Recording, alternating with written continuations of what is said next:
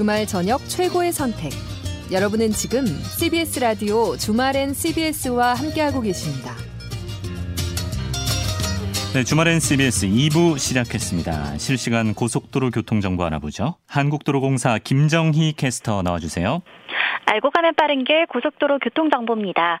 현재 서울 방향 정체는 서서히 풀려가고 있습니다. 근거리를 오가는 차량들도 오늘은 많지 않았는데요. 다만 수도권 제일순환선 현재 무난하게 지나고 있는 가운데 판교에서 일산 방향 청계터널 부근 1차로에는 사고 처리 중이어서 조심하셔야겠습니다. 서해안선 서울 방향으로는 여전히 경기권 진입하기가 버겁습니다. 당진에서 서울대교까지 19km 구간 길게 속도가 떨어졌다가 금천에서 주춤하고 평택 시흥선 시흥쪽 정체는 송산마 도 부근에서 6km가량 이어집니다. 경부선 서울 방향 충청권 정체 많이 풀리면서 청주 휴게소에서 목천 사이 6km 정체만 감안하시면 되겠고요. 이후로는 안성분기점에서 남사까지 가다서다 반복합니다. 중부선과 제2중부선은 각각 하남 방향 정체가 경기 광주 분기점 주변에서 7km가량 이어지고요. 강원권에서 돌아오는 노선들은 경기권 위주의 정체 감안하셔야겠습니다. 영동선 인천 방향 덕평에서 양지터널 구간은 계속해서 어려운 상황입니다. 이후로는 마성터널과 월곶에서 짧게 주춤하고요. 서울 양양선 서울 쪽은 서종에서 화도, 남양주 금수에서 강일까지 속도 떨어집니다. 지금까지 주말엔 CBS와 함께하는 한국도로공사 교통센터 김정희였습니다. 예. 어제 분뇨 시멘트에 이어서 예, 저희 방송이 또 여러분의 입맛을 떨어뜨렸습니다. 송구스럽습니다. 노아님께서 국가가 어려울 땐 개인이 다 털어서 국가를 살렸는데 개인이 어려울 때 국가 곳간은 틀어 잠궜네요. 유유 보내주셨고요. 이승봉님, 곳간을 채우는 이유는 비상시를 대비하는 겁니다. 지금보다 비상시가 있을까요? 질문을 던져주셨습니다. 아, 반면에 많은 분들께서 이렇게 뭐 단순히 비교하는 건 무리다. 국민의 세금 납부액이라든지 뭐 미국 달러는 기축통화다. 확진율과 치명률이 우리와 다르다. 뭐 이런 변수들을 고려해야 되지 않느냐. 이런 의견을 주신 분도 계신데 예, 뭐그 디테일한 부분을 제가 다 알진 못합니다만 뭐 그걸 따지더라도 지금 차이가 너무 크지 않습니까? 예, 고통스러워하는 분들이 너무 많고 삼나무님께서도 비슷한 규모의 비교를 떠나서 우리나라에서 제일 많이 지원받은 곳은 얼마나 받았을까요? 1억 넘게 받은 곳이 있을까요? 역시나 질문을 던졌습니다. 예, 많이 좀 썩나 계신 것 같은데 진정하시고요. 손보미님께서 오늘 꽃집에서 화분을 샀습니다. 제가 선인장도 말라 죽게 하는 사람인데요. 꽃집 사장님의 조언대로 잘 키우다 보면 예쁜 꽃을 피울 수 있겠죠. 식물도 예쁜 말 들으면 더 잘 자란다던데 매일 좋은 음악도 들려주려고요. 라고. 그래도 예, 저도 뭐 선인장이나 스투키는 괜찮겠지. 그런 마음으로 몇 개 사봤는데 살식마의 오명을 아직도 떠안고 있고 예, 결국 사람의 부지런함이 변수입니다. 뭐잘 한번 키워보시고요. 주말엔 CBS 세상 돌아가는 소식 전해드리는데 그렇게 뭐 좋은 소식이 없죠. 예, 이 프로 들으실 땐 식물을 바깥에 내놓으시기 바랍니다. 예. 그나마 다음 코너가 예, 저희 프로그램 구성 중에 가장 좀 말랑말랑하고 유쾌한 코너가 아닐까 싶어요. 영화로운 주말로 가봅니다.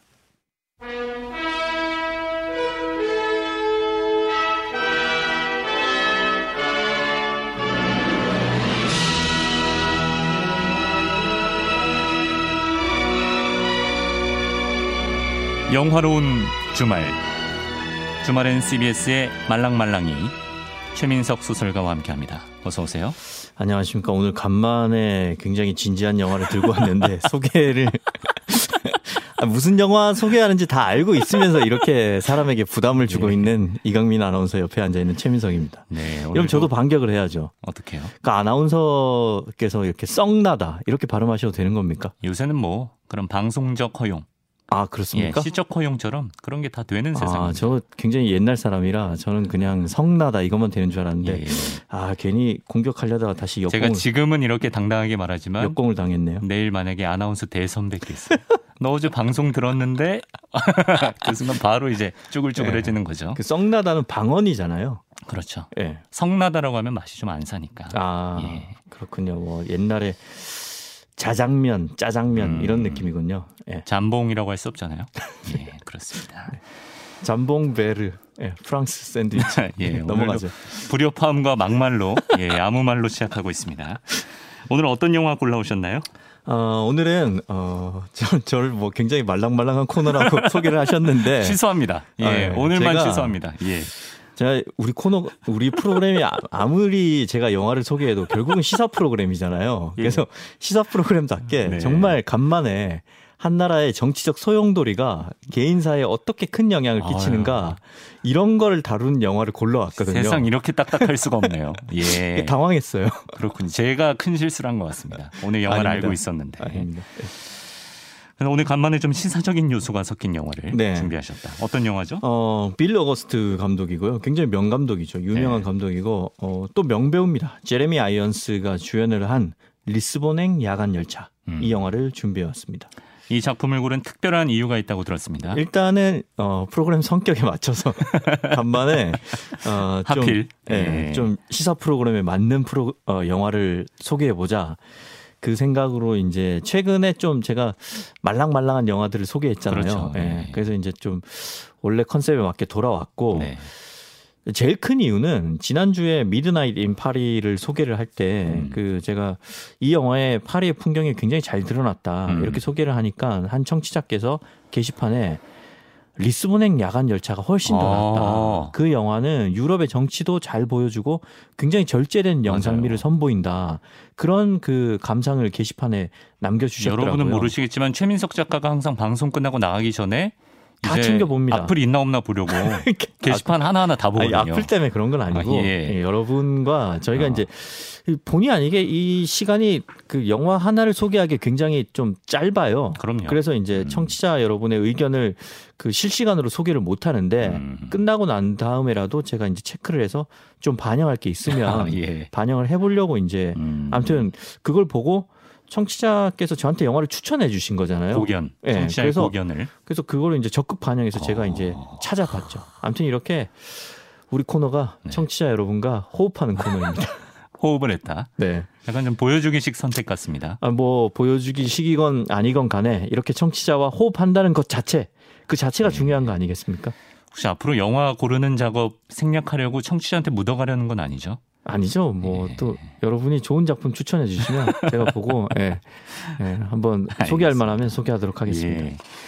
좋아요. 리스본행 야간 열차. 이 영화의 원작 소설이 있다고 들었어요. 네, 어, 스위스 베른 출신의 철학가면서 대학에서 언어 철학을 가르치는 교수이고 동시에 작가인 파스칼 메르시어의 장편 소설입니다. 음. 두 권짜리예요.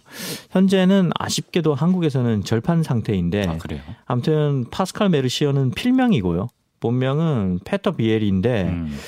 그 본업인 교수와 작가의 생활을 분리하기 위해서 네. 필명을 지었다고 해요. 아, 아무튼 영화를 보시면 주인공 라이문트가 이 작가의 페르소나라는 것을 알수 어, 있습니다. 작가의 모습이 분신이라는 것을 알 수 있습니다. 어, 좀 투영이 됐다. 네.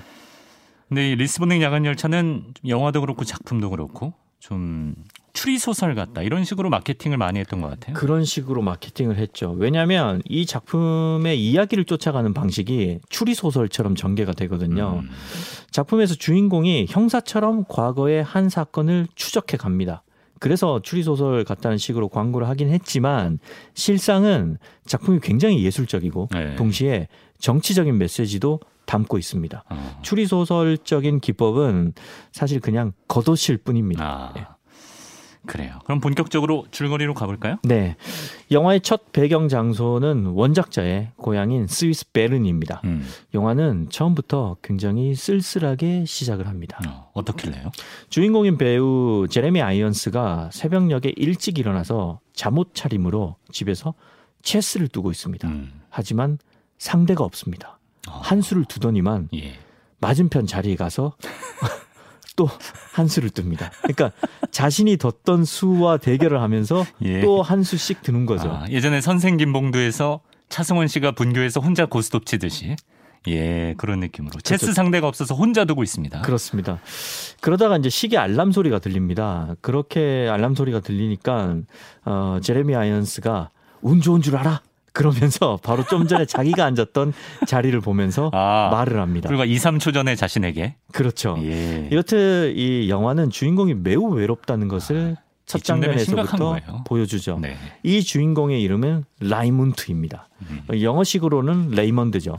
아마 여러분이 보시는 버전에 따라서 원어 버전으로 라이문트라고 어, 자막이 나오는 데도 있을 거고 독일어식인가요? 예, 예. 또 영어식으로 뭐 레이먼드라고 자막을 음. 입힌 버전도 있을 겁니다. 음. 아무튼 어, 둘 다 같은 거고요. 결국은 네.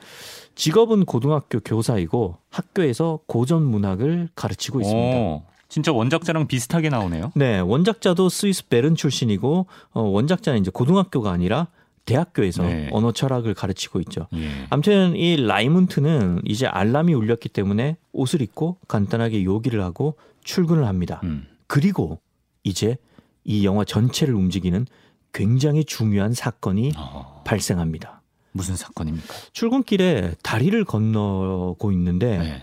보니까 빨간 코트를 입은 한 여인이 자살을 하려고 다리 난간 위에 위태롭게 서 있는 겁니다. 예. 그래서 라이문트가 깜짝 놀라서 폭우가 쏟아지고 있었는데 우산을 집어 던지고 다리 난간 위에 서 있, 다리 난간 위에 서 있는 여인을 거의 낚아채듯이 잡고 내려오게 합니다. 어, 예. 그 탓에 둘은 가까스로 다리 안쪽으로 쓰러지죠. 어.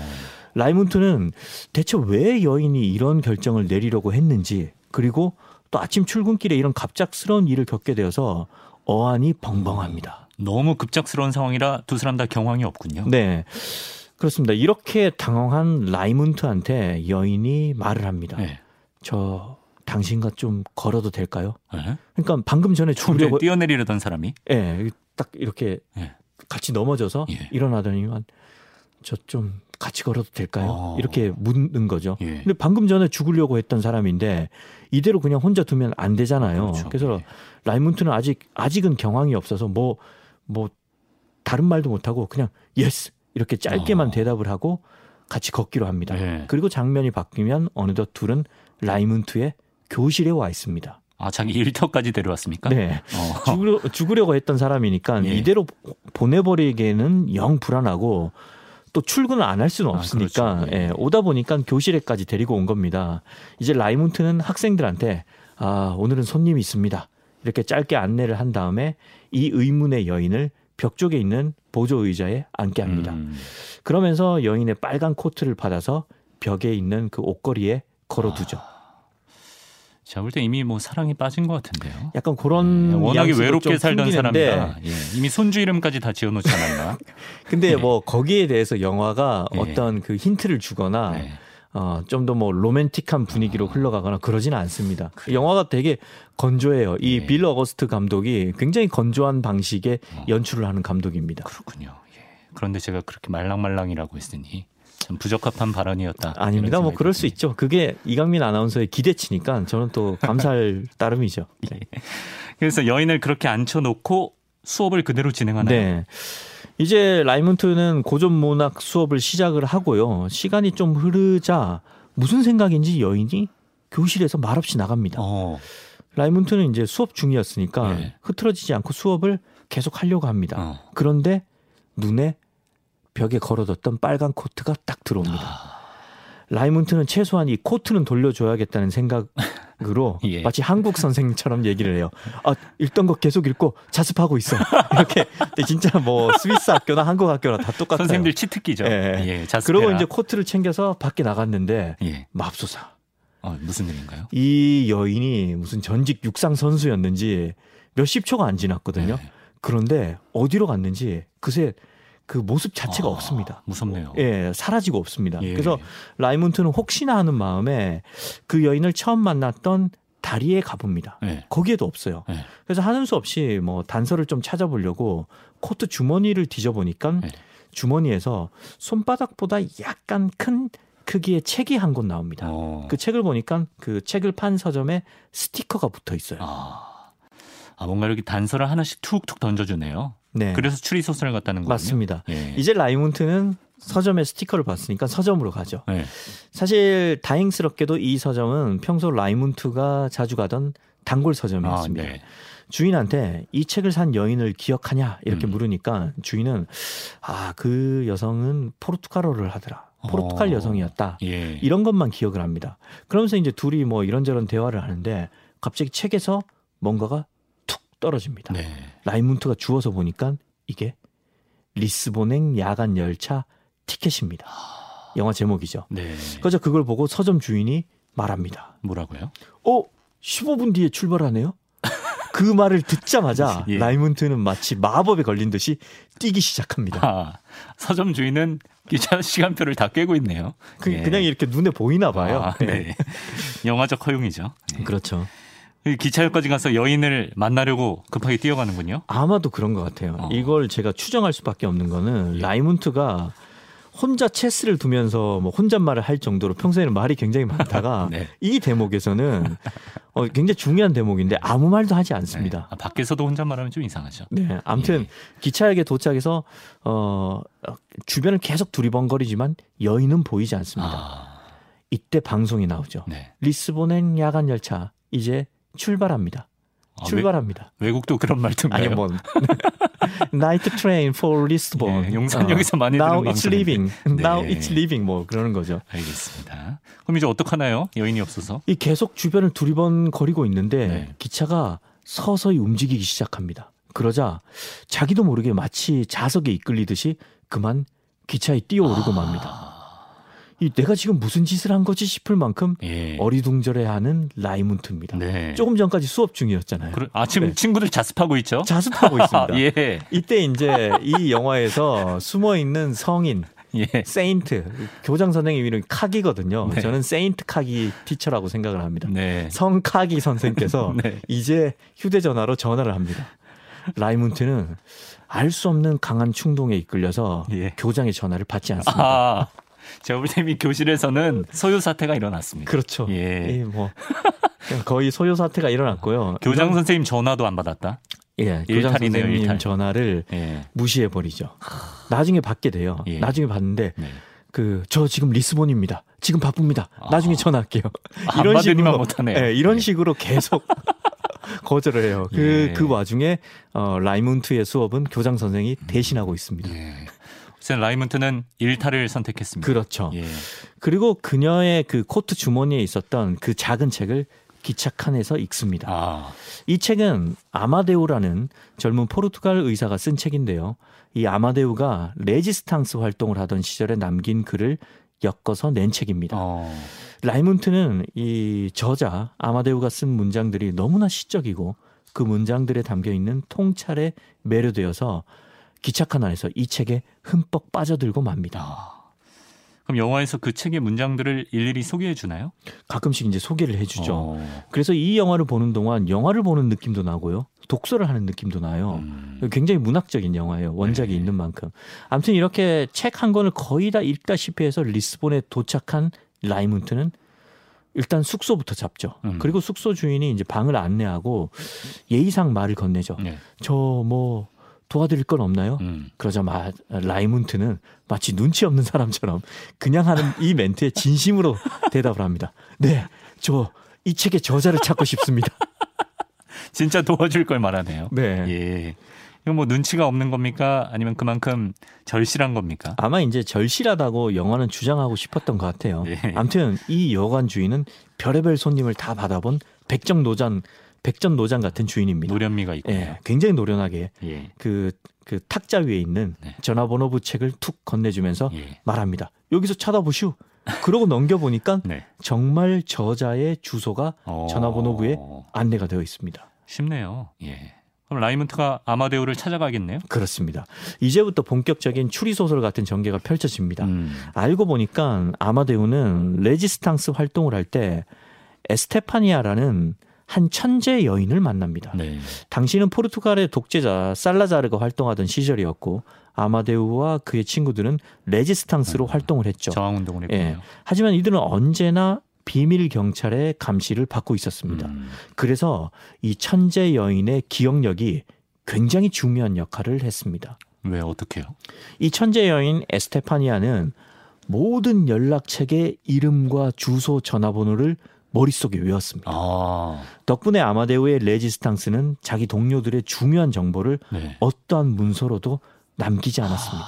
절대로 증거를 발각될 위험이 없었던 거죠. 걸어다니는 전화번호부. 그렇습니다. 예. 예, 주소 뭐 이름 다 외웠습니다. 어. 그런데 자신들의 은신처가 어느 날 비밀 경찰에게 발각이 됩니다. 네.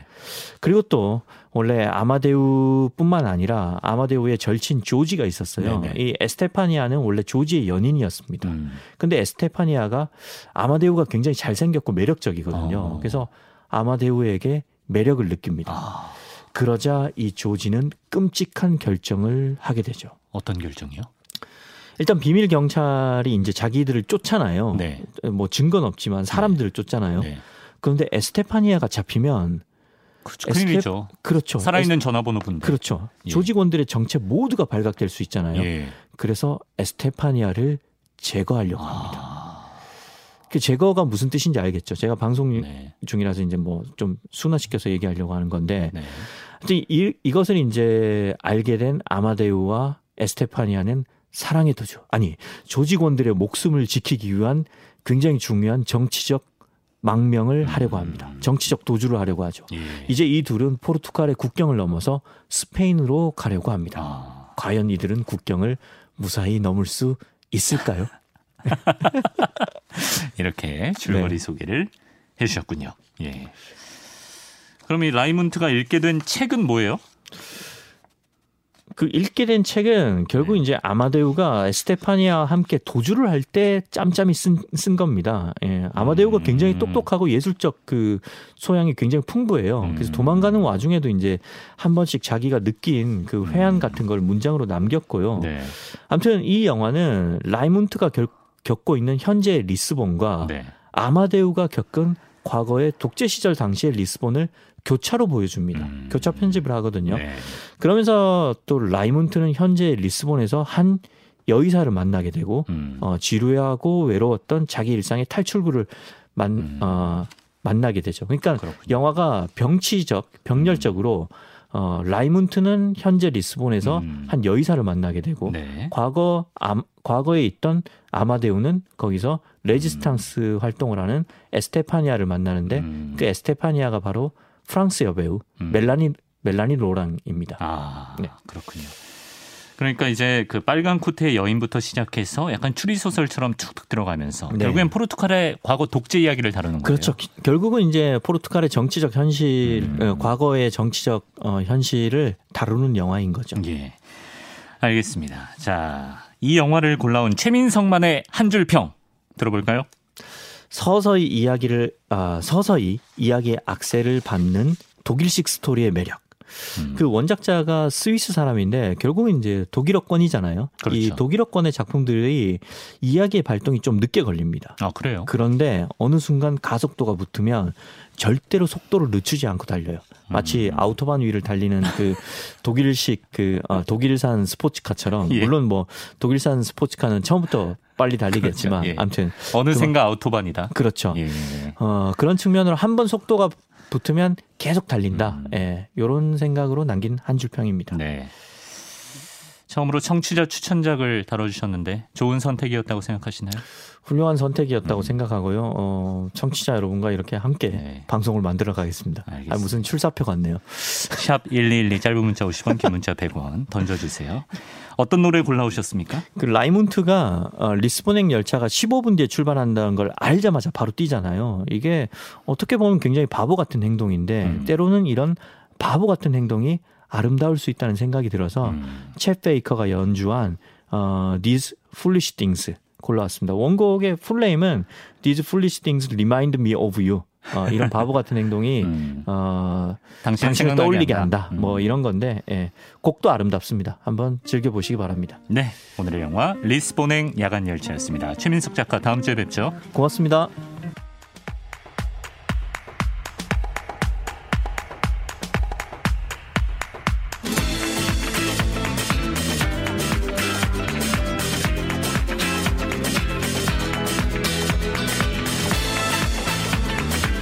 팩트체크 시간입니다. 아, 정부가 코로나19 상생지원금, 이른바 재난지원금 지급을 시작하면서 이런저런 논란들이 있었습니다.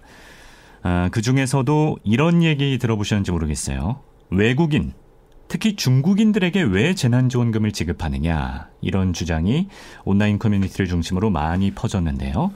오늘 헬마우스 임경빈 작가와 사실관계를 한번 따져보겠습니다. 어서 오세요. 안녕하세요.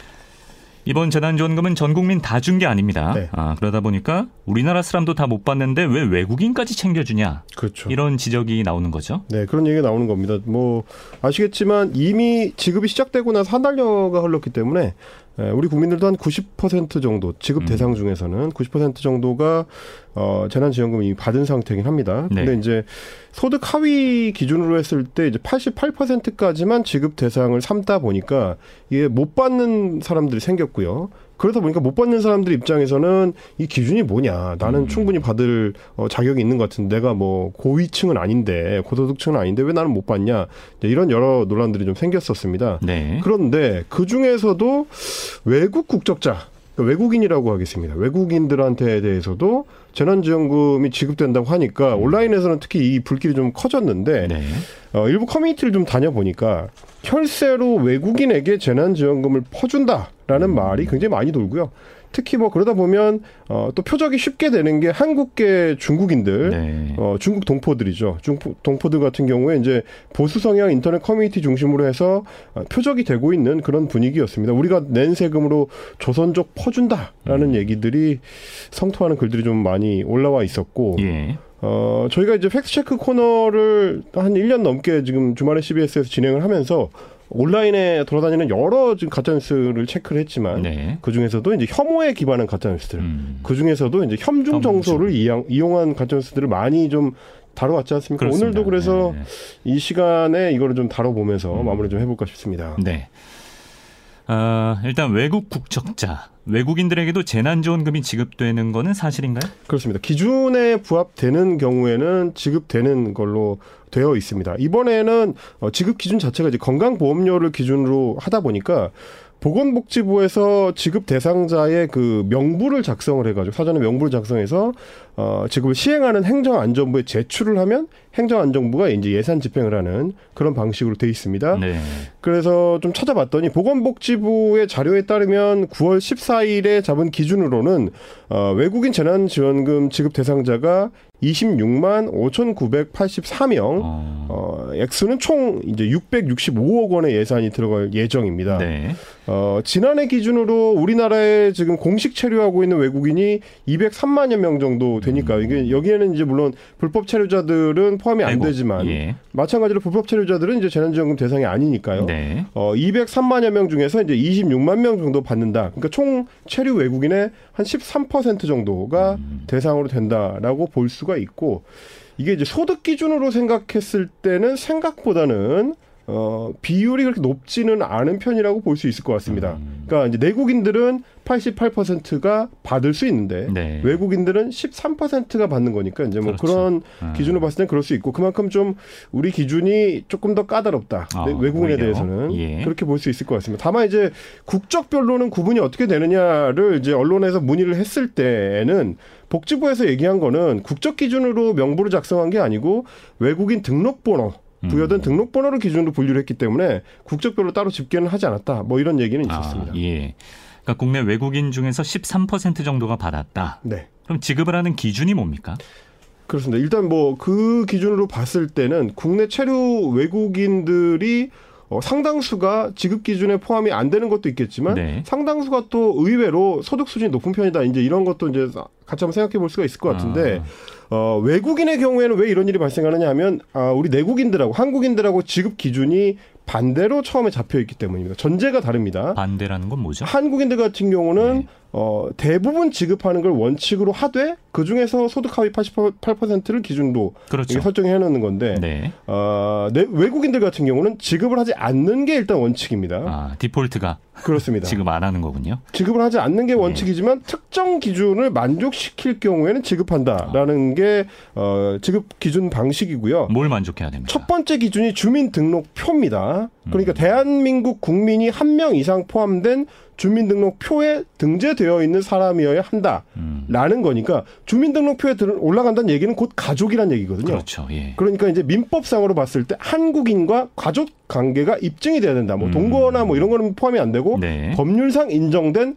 가족이어야 된다라는 게 첫 번째 기준이고 내국인과 법적 가족 관계를 이뤄야 한다. 그렇습니다. 예. 두 번째 기준은 건강보험입니다. 자, 대한민국 국민하고 동일한 건강보험에 가입이 되어 있거나 네. 혹은 피부양자로 등록이 되어 있는 경우. 어. 그러니까 이것도 역시 마찬가지로 가족 중에 한국인이 있어야 된다는 얘기죠. 그렇죠. 예. 어, 그리고 이제 의료 급여 수, 수급자여야 된다라는 얘기는 뭐냐면 어, 우리의 의료 시스템 안에 들어와 있어야 된다는 얘기가 되니까 네. 사실상 내국인에 준하는 위치에 있어야 된다. 음. 이런 얘기가 되겠습니다. 그래서 F5 비자, 그러니까 영주권을 가진 사람이거나 F6 비자, 이건 이제 결혼 이민자의 음. 경우 F6 비자를 가진 결혼 이민자도 마찬가지로 어, 우리하고 동일하게 건강보험 가입 자일 경우에만 받을 수 있다. 음. 그래서 비자 종류가 중요한 게 아니고 어, 건강보험료를 납부하느냐 여부가 아. 핵심이다라고 보건복지부는 설명을 하고 있습니다. 네. 이두 가지 기준을 종합하면 이런 겁니다.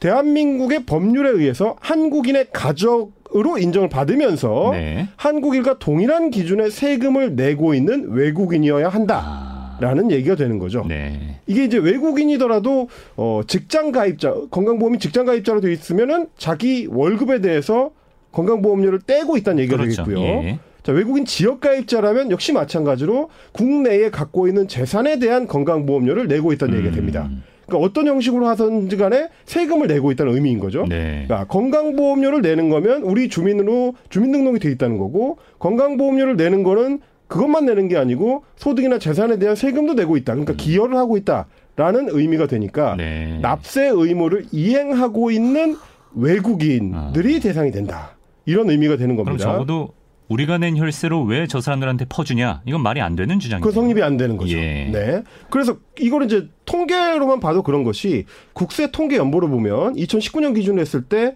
어, 외국 국적자가 종합소득세 신고하고 있는 세수가 5,100억 원 정도가 되고요. 어, 외국인 근로자의 연말 정산 신고 세수가 9,043억 정도가 됩니다. 그래요. 그런데 이번에 나가는 그 재난지원금의 예산이 665억 원 정도니까 음. 뭐 그렇게 무리해 보이는 건 아니다. 그러네요. 예. 어, 근데 이런 지적이 현중 정서와 맞물려서 나온다. 이렇게 그렇습니다. 초반에 말씀하셨는데. 근데 이 기준이 중국 동포한테만 적용되는 건 아니잖아요. 그렇습니다. 제가 뭐 한참 설명을 드렸지만 이게 뭐 중국 동포들한테만 특혜를 주겠다는 기준도 아니고요. 그렇다고 당연히 어, 특별하게 또 손해를 봐야 되는 것도 아니니까 음. 이거 이제 중국 국적이냐 아니냐를 기준으로 삼기는 좀 어려울 것 같습니다. 네. 기준에 맞으면 받고 아니면 못 받는 이거는 사실 내국인이나 외국인이나 동일하다 음. 이렇게 생각을 하셔야 될 것 같고 예. 어, 국내에 거주하면서 세금 납부, 납부를 하는 게 확인된 사람에 한해서만 소득 수준 기준으로 지급을 한다 음. 이런 얘기고 어, 외국인이 전체 12% 이상의 고액 자산가가 아니더라도 재난지원금을 못 받는 경우가 있습니다. 두 가지 조건을 충족해도요. 그렇습니다. 이 경우에도 심지어 소득 기준에도 부합하는데도 못 받는 경우가 있는 거죠. 어떤 경우죠? 하위 8, 88% 내인데도 못 받는 예. 경우 대표적으로는 건강보험료를 선납한 외국인들입니다. 건강보험료를 선납했다. 그러니까요. 그 이게 잘 이해가 안 되실 거예요. 네. 아, 보통은 이제 월급 그 내역 명세서를 받으실 때 네. 거기서 건강보험료를 떼가요 라면서 이제 가져가지 그렇죠, 않습니까? 그렇죠. 예. 그러니까 이제 우리는 보통은 이제 혼합 방식이라고 하는데 어, 아, 월급이 나올 때 나중에 받아가는 방식으로 건강보험이 설계가 되어 있습니다. 네. 근데 일부 외국인 노동자들 이게 뭐 어떤 경우냐면 단기 체류를 하는 경우입니다. 네. 길게 뭐 2, 3년씩 한국에서 일하면서 어, 꾸준히 월급을 받는 경우가 아니고 네. 짧게 한 몇 달 정도씩 일하고 돌아가는 외국인들 같은 경우는 네. 체류 기간이 정해져 있잖아요. 네. 6개월만 체류한다, 1년만 체류한다 이런 게 정해져 있는 경우에는 미리 계산을 해가지고 일단 내고 시작하자 이렇게 어, 해놓는 거죠. 그래요. 6개월치 건강보험료를 먼저 받는 겁니다. 어, 안 내고 있다가 그냥 가버릴 수도 있기 때문에 네. 그걸 피하기 위해서 이제 미리 받는 건데 어, 선납 방식으로 건강보험료를 낸 경우에는 재난지원금의 대상자가 아니다. 아 그래요? 이거 왜 그럴까요? 그러니까 이제 오래 체류하면서 네. 세금을 그만큼 한국에 아, 많이 냈어야 기여한 된다. 사람한테 주겠다. 그렇습니다. 충분히 아. 기여를 한 게 입증돼야만 예. 재난지원금 자, 지급, 아, 지급 대상이 된다. 라는 얘기가 되는 좀 거고 억울한 외국인들도 있겠네요. 그러다 보니까 아니 내가 내고. 단기 체류를 하긴 예. 하지만 세금 많이 내는 경우도 있는 건데 너무한 거 아. 아니냐 이제 이런 불만들이 뭐 나오는 경우가 있다고 합니다. 그래요. 예. 그리고 이거 지난달에 입국한 아프가니스탄 특별 기여자들도 이번에 국민 지원금을 받는다 이런 얘기도 지금 떠들고 있던데 네. 이분들은 뭐 당연히 해당이 안 되겠죠? 상당히 안될 겁니다. 아마 아. 뭐 상식적으로만 생각하셔도 이해하시기가 쉬우실 텐데 지금 이제 어, 이 아프가니스탄 기여자들, 특별 기여자들한테 주어지게 될 비자가 법무부 설명에 따르면 이제 F2 비자로 알려져 있습니다. 영주권을 부여받기 전에 이제 임시로 거쳐가는 이제 비자인 건데, 네. 어, 이게 이제 장기 거주를 할 수 있는 요건이 되기는 하지만 F2 비자를 받더라도 이분들이 아직은 국내에 체류한 지가 6개월이 지나지 않았기 때문에 제가 좀 전에 설명드린 것처럼 6개월 이상 장기 거주를 한 사람들한테만 자격 조건이 들어가기 때문에 네. 아, 이게 좀 자격이 미달이다. 그리고 어, 내국인 가족의 등- 주민등록표에도 이분들이 등재돼 있을 가능성이 그렇죠. 없죠. 예. 그러니까 당연히 이제 국민재난지원금의 지급 대상이 아니고 음. 그래서 이제 그 관할 그 행정기관인 충북도청에서도 설명 자료를 냈는데 음. 아프간 특별 기여자들에 대해서 뭐 별도의 지침 혹은 뭐 특혜를 주기 위한 어, 재난지원금 관련 지침이 있는 것은 아니다라는 답변이 나왔습니다. 그렇군요. 아, 뭐 다른 나라들도 지원금 지급하는 곳이 많은데 네. 아, 외국인에 대한 지원금 우리랑 비교해 보면 어떻습니까? 어, 안타깝게도 우리가 좀 짠 편인 것 같습니다. 우리가 오히려 짭니까? 네, 아. 안타깝게도. 그 뭐 사실은 뭐 꾸준히 들어왔던 말씀이긴 해요. 이제 자영업자들에 대한 지원 대책에 있어서도 그렇죠. 예. 어, 다른 이제 뭐 G20 국가들에 비해서 우리가 좀 짜다. 뭐앞 이런 시간에서도 얘기는 다뤄봤습니다. 네, 예. 많이 나왔었습니다만 이것도 역시 마찬가지더라고요. 이제 한국 행정부가 좀 짜다라는 걸 한 번 더 살펴볼 수가 있는 건데 음. 자, 국가별로는 사실 기준이 조금 들쑥날쑥하기 때문에 어, 국가별 완전 비교, 단순 비교를 하기는 조금 어렵지만 네. 대체로는 우리보다 지급 외연이 좀 넓은 편이었다라는 걸 확인할 수가 있었습니다. 일단 미국 같은 경우, 어, 미국은 이제 세금의 나라죠. 세금으로 거의 모든 기준을 삼는 나라이기 때문에 그렇죠. 네. 그래서 세금을 내는 사람, taxpayer라고 하는데 네. 세금을 내는 사람이면 재난지원금도 어, 지원금을 신청할 수가 있다. 음. 오직 유일한 기준이 세금 납부 여부입니다. 예. 정말 정직한 자본주의고요. 그러네요. 자, 일본 같은 경우는 어 우리하고 좀 통하는 측면이 있는데 주민 대장에 등록이 돼 있는 음. 경우. 근데 이제 주민 대장이라는 건 뭐냐면 살고 있으면 다 주민 대장에 등록을 할 수가 있습니다. 네. 우리의 주민 등록하고는 또 좀 다른데. 가족 관계가 아니어도 가족 관계가 아니어도 아. 주민 대장에 등록이 될 수 있고 네. 그러니까 우리가 뭐그 지방 선거를 할 때 어, 주민 등록이 돼 있거나 혹은 거주 기간이 일정 기간 된 경우에는 투표권을 주는 거랑 좀 굉장히 네. 비슷한 케이스죠. 그러네요. 예. 이 경우에는 내국인하고 비슷하게 동일하게 이제 지원금을 지급하고 있다라고 하고요. 네.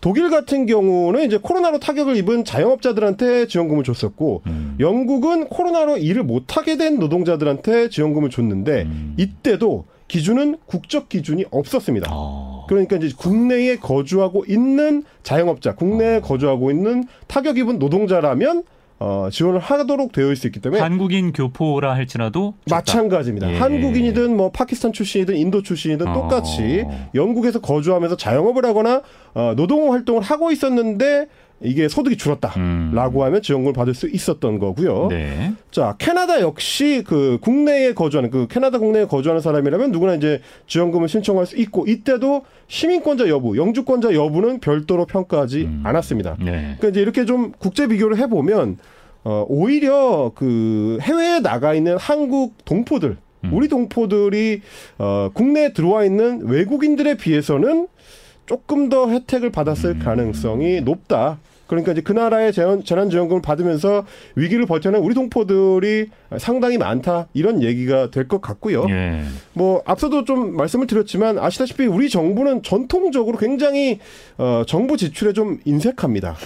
이건 대체로 이제 97년에 이제 IMF 사태 이후로 이제 굳어진 어떤 일종의 관습인데 아. 돈을 쓰는 일에는 굉장히 보수적이고 네. 기준을 굉장히 엄격하게 설정을 하는 걸로 유명합니다. 그렇게 해서 네. 이제 어뭐 까다로운 기준 때문에 이제 대상자를 가려내는 과정이 복잡한 걸로 좀 유명하고요. 네. 특히 외국 국적자들 음. 그 중에서도 단순 국내 체류자에 대해서는 굉장히 엄격하고 까다롭고 음. 국제적으로 봤을 때는 한국 좀 너무하다 싶을 정도로 좀 가혹한 편으로 좀 유명하긴 합니다 우리가 예. 뭐 아시다시피 이제 난민 그 수용 과정에서도 그런 얘기가 많이 나왔었고요. 그렇죠. 네. 자 이번에도 보면 지급 기준을 봤을 때 우리가 어, 국제적으로 호혜적이다라고 얘기하기는 조금 어려울 것 같습니다. 우리 재외동포들이 받는 혜택에 비해서 그만큼 주는 편은 아니다. 그럴 수 있을 예. 것 같아요. 네. 그러니까 뭐 저는 뭐 그런 얘기를 좀 드리고 싶었어요. 이제 우리랑 함께 어 대한민국 안에서 일하고 또 우리처럼 세금을 내면서 예, 같이 살아가는 이웃들이니까 음. 조금 더 마음을 너그럽게 쓰는 거 물론 이제 그것도 중요하지만 음. 그보다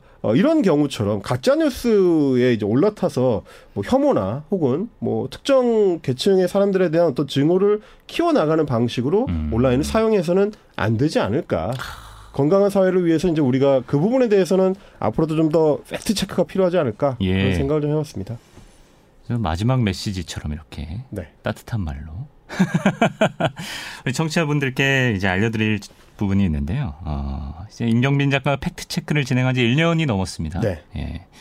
또 오늘이 마지막 시간이에요. 네. 아 이게 가짜 뉴스였으면 좋겠습니다. 아, 그동안 예. 예, 우리 이제 앵커께서도 음. 많은 도움을 주시고 제작진께서 많이 도와주셔가지고 네. 1년 넘게 진행을 하면서 어, 사실 어려운 순간들이 많았는데 그렇습니까? 예, 음, 덕분에 좀 잘 저희가 모르는 어려운 순간들이 많았군요. 아이템 찾기가 제일 힘- 힘들더라고요.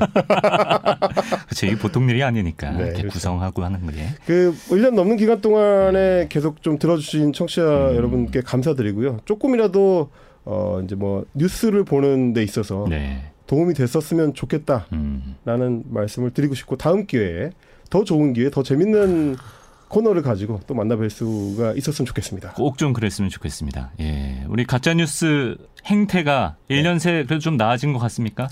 어, 제가 처음에 유튜브를 시작할 때 비하면은 네. 그래도 그 가짜 뉴스들의 영향력이 어, 상당히 좀 음. 약화된 것 같긴 좀 합니다. 선별력도 생기고. 그렇습니다. 우리 이제 어. 뭐 이제 대중 매체들 음. 혹은 기성 매체들도 좀 관심을 많이 기울이다 보니까 음. 조금 찾아보시면 어, 속아 넘어가지 않을 수 있는 음. 다양한 길들이 좀 생긴 것 같아서 다행이라고 생각합니다. 네. 앞으로도 다양한 곳에서 승승장구하시길 바랍니다. 마지막 팩트 체크 헬마우스 임경빈 작가와 함께했습니다. 고맙습니다. 감사합니다.